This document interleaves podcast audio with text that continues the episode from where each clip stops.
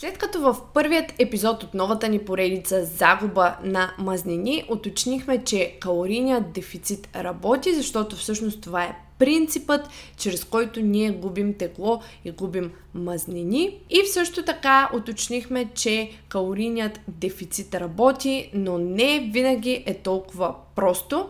Днес ще задълбаем в първата причина, защо не винаги това уравнение на калорийният баланс, приета срещу изразходена енергия е толкова просто за преценка. И именно в днешния епизод ще разгледаме по-специфично частта от уравнението, която се отнася до приетата енергия и защо евентуално не сме в калориен дефицит, въпреки че си мислим, че сме. Останете с епизода!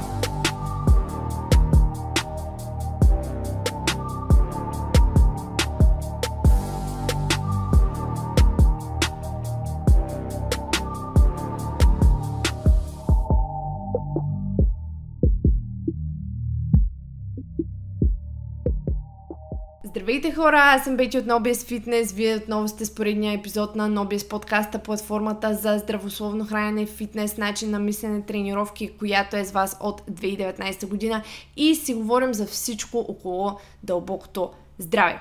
Продължаваме в днешния епизод с втората част на мини поредицата ни загуба на мазнини, в която ви уточних предния път в първия епизод – от нея, че ще минем през базовата информация и през всички грешки, които допускаме, когато искаме да сваляме килограми и по-специфично мазнини. Защото има разлика между това да отслабваме чисто и просто на тегло и между това да отслабваме чрез загуба на мазнини. Първото за повечето от нас не е препоръчително, защото когато просто намаляваме теглото си, но не губим мазнини, това означава, че това тегло намалява именно от чистата ни телесна маса. Нещо изключително непрепоръчително. Така че, както знаем, за повечето от нас е важно да си поддържаме мускулната маса и като отслабваме да губим мазнини, а не просто тегло, не вода, не гликоген от мускулите, а да губим мазнини.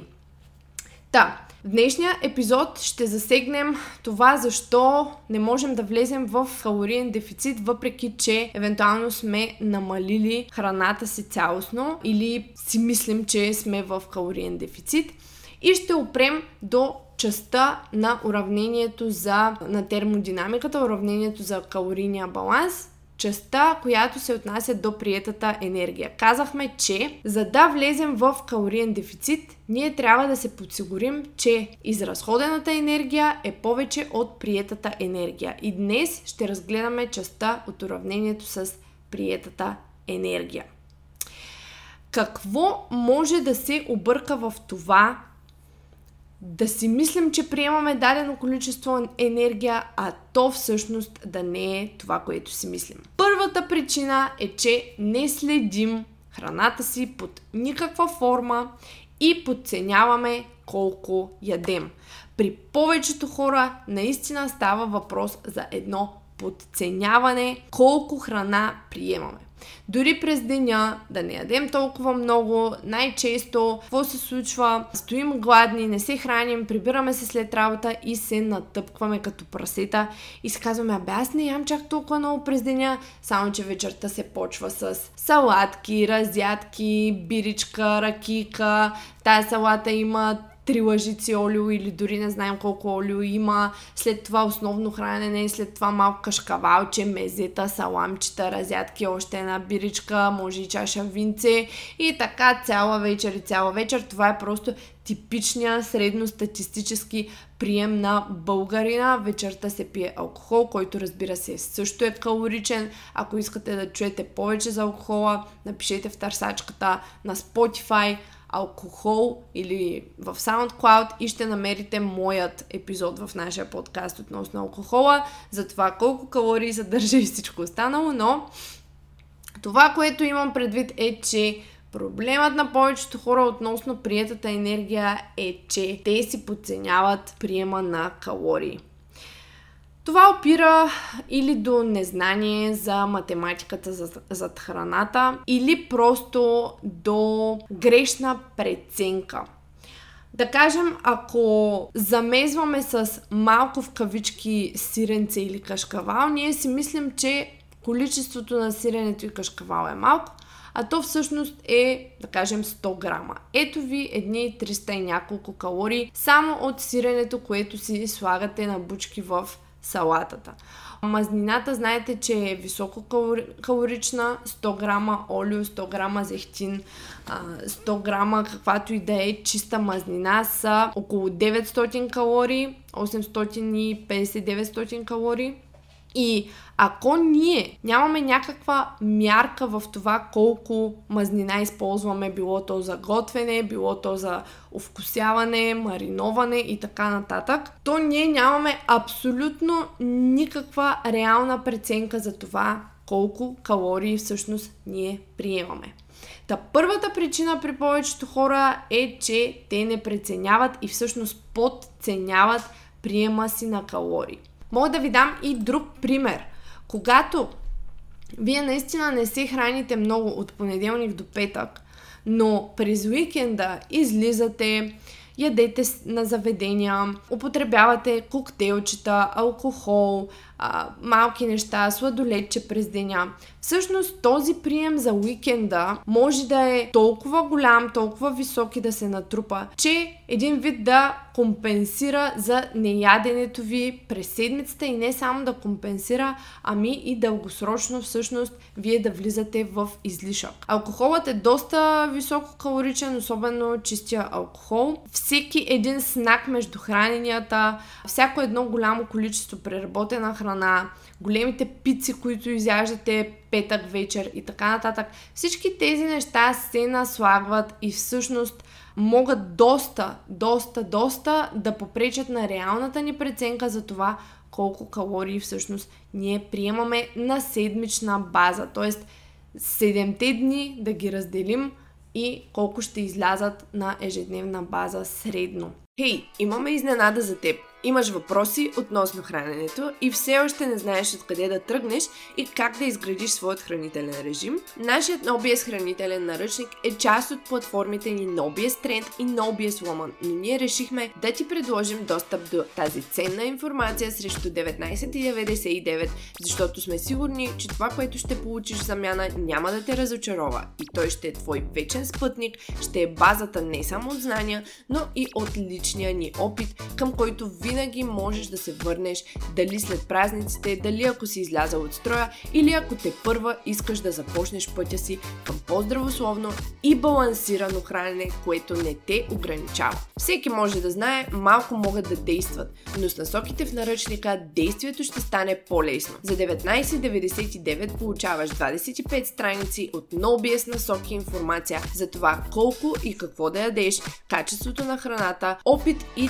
шутинг на проблеми проблеми като не знам какво да ям, нямам време да готвя, трудно си изяждам храната, трудно си стигам протеина, много обладнявам, подуване и фодмап и още много straightforward насоки в твоя подкрепа. Купи сега за 19,99 чрез линка в описанието на епизода или на www.no-bullshit-fitness.com slash product slash nobies-хранителен-наръчник. Причина е, че ние тракваме калории, следим храната си под една или друга форма, изтегляме или така нататък. Но това тракване е грешно. Какво имам предвид под грешно тракване, грешно измерване? Грешен е или методът, който използваме, т.е. да кажем използваме апликация с неверни данни. Грешни са етикетите, които сканираме. Не знам дали знаете, но има проучвания за това, че етикетите могат да имат до 25% грешка в това, което всъщност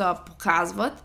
Тоест, ние можем да си мислим, че едно нещо е 100 калории на 100 грама, а то всъщност да е 125 калории на 100 грама и когато не става въпрос за 100 калории, става въпрос за 400 калории, за да кажем 100 грама бисквити, Съответно, замислете се 25% какво голямо отстояние е от това, което всъщност ние си мислим, че приемаме. Да, то може да е повече или по-малко, но е факт, че етикетите са просто осредняване на дадения прием.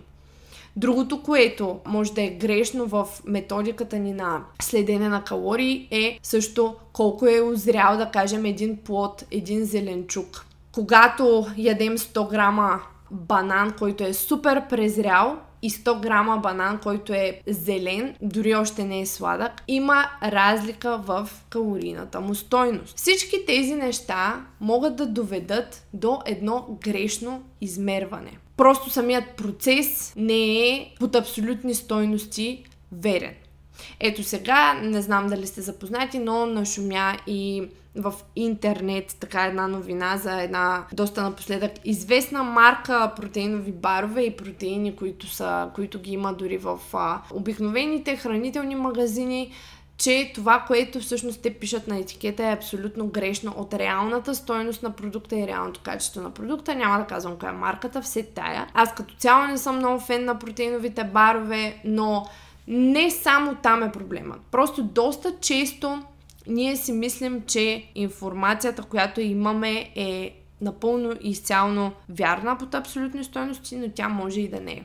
Освен, че в самата апликация за следене на калории има страшно неверни данни, може да изберем тотално грешни неща, чисто и просто като, като данни за някоя храна. Освен, че етикетите могат да имат до 25% неточност. Освен, че зависи една храна колко е озряла или колко е зелена и всички тези останали неща. Ние трябва да имаме предвид и, че доста пъти, когато си казваме, о да, аз броя калории, аз тегля храната си. Ние всъщност не го правим. Ние взимаме една лъжичка мед и не притегляме този мед. Взимаме една лъжица фъстъчено масло и я осредняваме на 30 грама, а тя всъщност е 45-50 грама. Или по-малко 20 грама. И така нататък. Тоест, самия процес, в който ние си мислим, че да, следим калории, ние самите не сме точни. Не само етикетите, не само информацията, не само апликациите, а ние самите не сме точни. Всеки път, когато ядете банан, ли изтегляте какво количество е банана? Защото сигурна съм, че отговорът е не. Всеки път, когато си сипвате, да кажем, някакъв сос или кетчуп или там нещо друго, ли изтегляте абсолютно точното количество на везната. Сигурна съм, че не. И не ме разбирайте погрешно. Много добре знаете, че аз съм холистикли настроена, така да се каже. Тоест, аз не промотирам следенето, стрикното следене на калории за хора, които изобщо нямат работа да го правят това нещо. А, всеки е на различно ниво, всеки функционира по различен начин, мозъците ни функционират по различни начини, но трябва просто да имаме тези всичките променливи, които имат роля в това да не преценим добре калорийния си прием и да не сме всъщност толкова точни, колкото сме си мислили, че сме. И това, разбира се, се отнася до приетата енергия, т.е. частта от уравнението с Energy In. До каква степен това, което си мислим, че приемаме всъщност на практика наистина е толкова. Тук говорихме за калориите, калоричната стойност на приетата храна. Само, че в тази част на уравнението имаме още един фактор имаме фактора за освоената храна. Приетата храна, приетата енергия, приетите калории от едната страна на знакът за равно в уравнението за калорийния баланс, всъщност се смятат от разликата между на практика наистина приетите калории, да кажем 2100 калории сме приели от храната си, без значение дали сме ги траквали или не, няма значение. 2100 калории сме приели от храната си, минус калориите, които ние не сме освоили. Виждате колко фактори започват да се вплъзват в това уравнение и защо не винаги е толкова просто да си смятаме калориите и да си мислим, че сме утре точни а, и да сме такива, о, днеска съм приел 1838 калории, дори да сме си смятали до последният грам всичко точно, по еднакъв начин, всеки път, а, нали, рекърда за банан да е един и същ, да е правилен под абсолютни стойности и така нататък и така нататък и да сме изключително, нали, изключително внимателни за методиката. Няма значение. Ние няма как да знаем колко от тези калории сме освоили. Отново, тук хората, които са привърженици на тракването на калории, не че пак казвам, не че аз не съм, просто има случаи, в които да го ползваме, има си персонално отношение в цялата работа, има си случаи, в които да ползваме следенето на калории, но крайните привърженици на If It Fit Your Macros и следенето на калории, в този случай казват, няма значение ние знаем ли или не знаем колко калории освояваме от приетите. Важното е да тракваме по един и същи начин и това все пак ни дава м- така pretty good estimation, т.е. сравнително добра яснота за това колко калории сме приели. Окей, okay, генерално съм съгласна.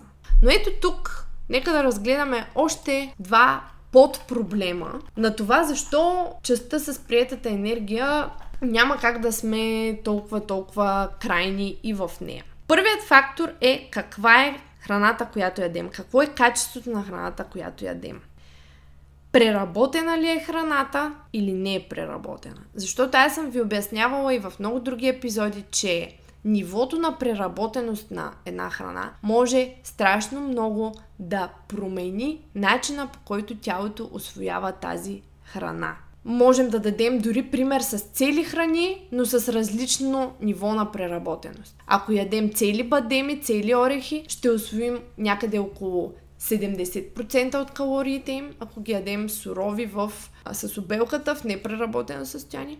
А ако ядем тахан от тези неща или дори, дори олио, само мазнината чистата от тях, ние ще освоим почти 100% от дадената ядка. И тук това са примери с изцяло неща, които са с чист състав нали, тахана, той пак се е чист състав. Той е просто смлени ядки. Различното е просто нивото на преработеност. Какво остава, ако започнем да сравняваме неща като замразени пици, ултрапреработена храна, джънк, както се казва, с една чиния, в която има цяло парче месо, има салата, примерно зелева салата, много фибри, имаме нали, вода и фибри в зеленчуците, имаме пълнозърнест продукт или киноа, да кажем, нещо такова, някаква зърнена култура с, в пълната и цялост, непреработена с обелката.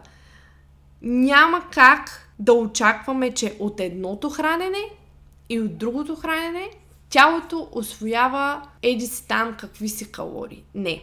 Нивото на преработка на храната има много голямо значение. Самото тяло реагира по тотално друг начин, когато приемаме по необработената вариация на дадена храна, отколкото ако приемаме хидрогенирани, преработени растителни мазнини в съвкупност с а, захар, глюкозен сироп и така нататък. А, нали, такива изкуствени добавени неща, които са почти директно освоими от тялото. Когато имаме едно хранене, което е богато на фибри, на протеин, на полезни мазнини, на вода, това нещо се освоява по тотално друг начин, отколкото когато ядем изключително преработена храна, богата на захар и хидрогенирани, да кажем, растителни мазнини. Двете нямат нищо общо. Метаболизмът не работи по един и същи начин. И с времето, да, дори за едно хранене, това да не прави голяма разлика, с времето тези неща се натрупват.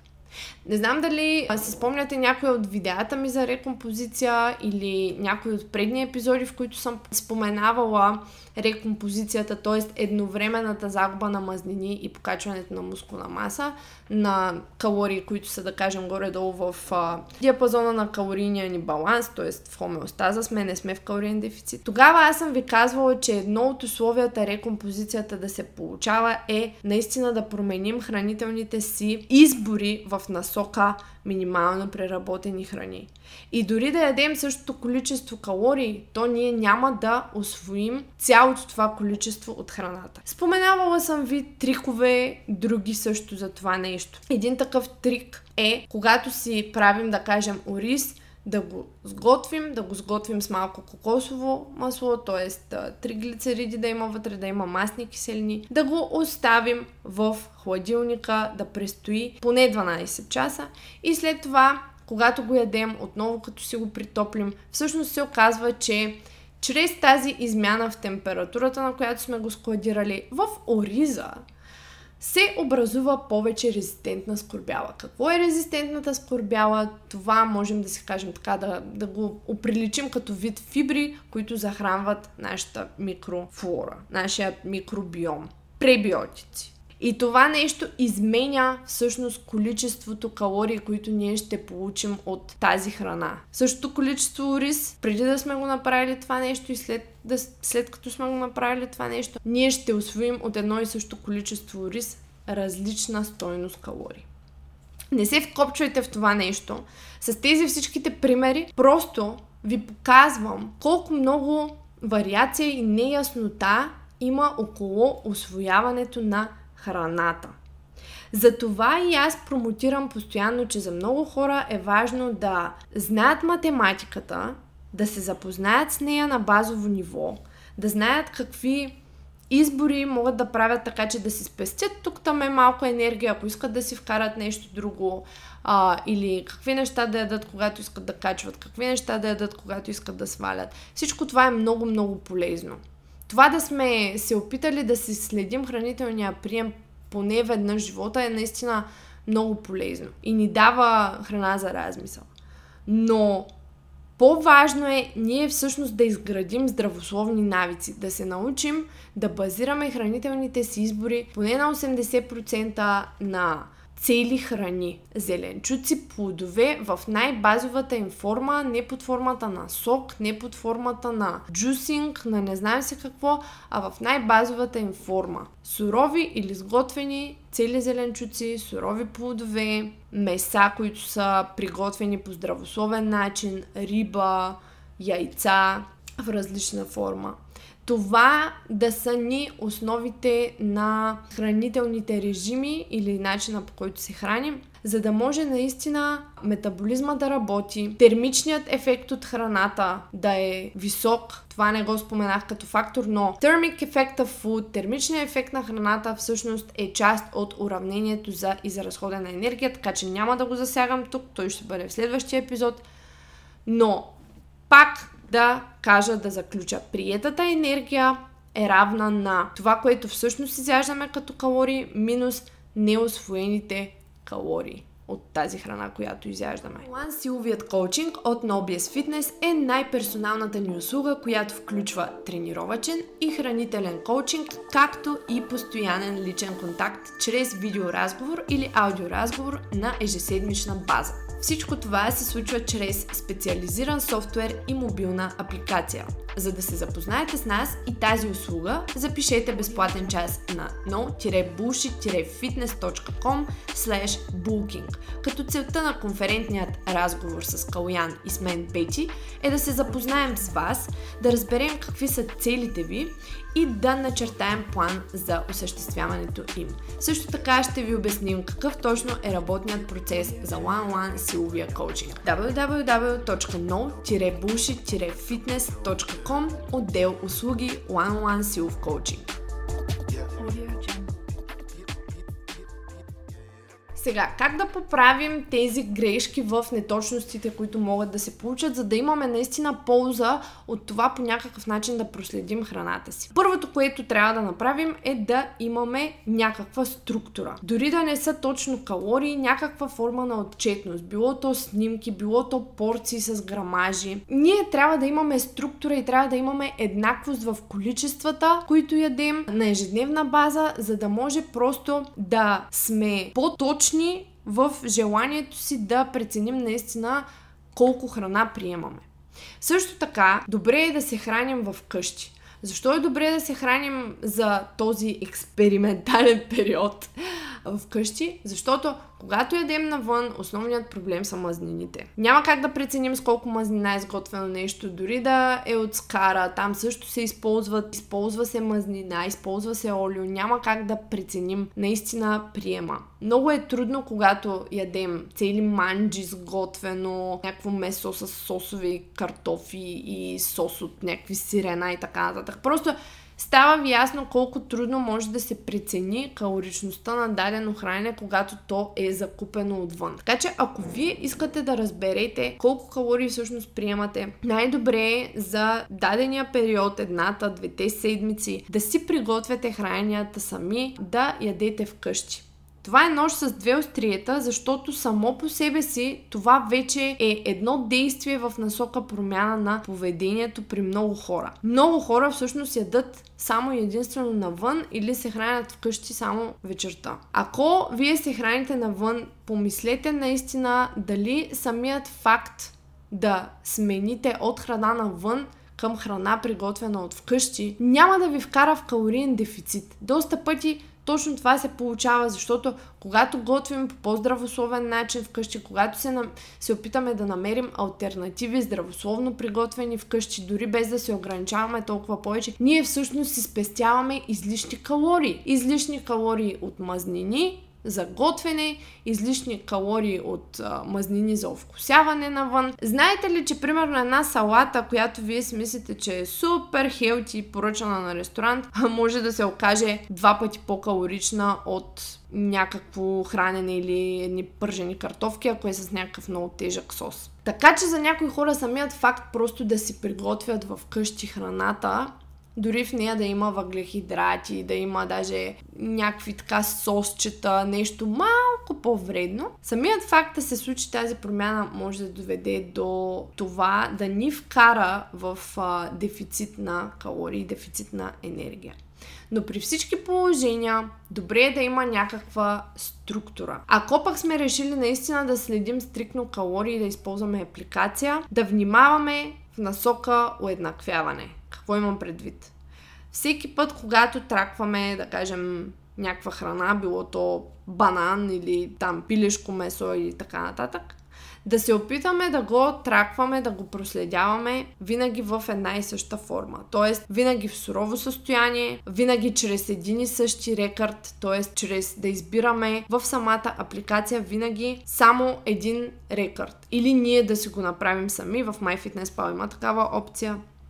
Просто да има уеднаквеност. Не е да изядем един банан и да тракваме един среден банан, а да тракваме дадени грамажи и така нататък. Така наистина ще сведем до минимум разни такива променливи, които могат да доведат до неточни данни и подценяване или надценяване на калориите, които приемаме. Ето всички тези неща могат да доведат до това да си мислим, че калорийният дефицит не работи, когато тази част от уравнението за приетата енергия не сме я свършили както трябва. Надявам се това да ви е дало достатъчно храна за размисъл и да разберете малко повече за цялото това уравнение за калорийния баланс и защо всъщност това да броим калории цялостно или да сме в а, дефицит не е чак толкова просто. Цялото това уравнение просто защото има наистина много фактори на ежедневна база, които могат да повлияят. Именно това е и причината, поради която аз в моята работа не използвам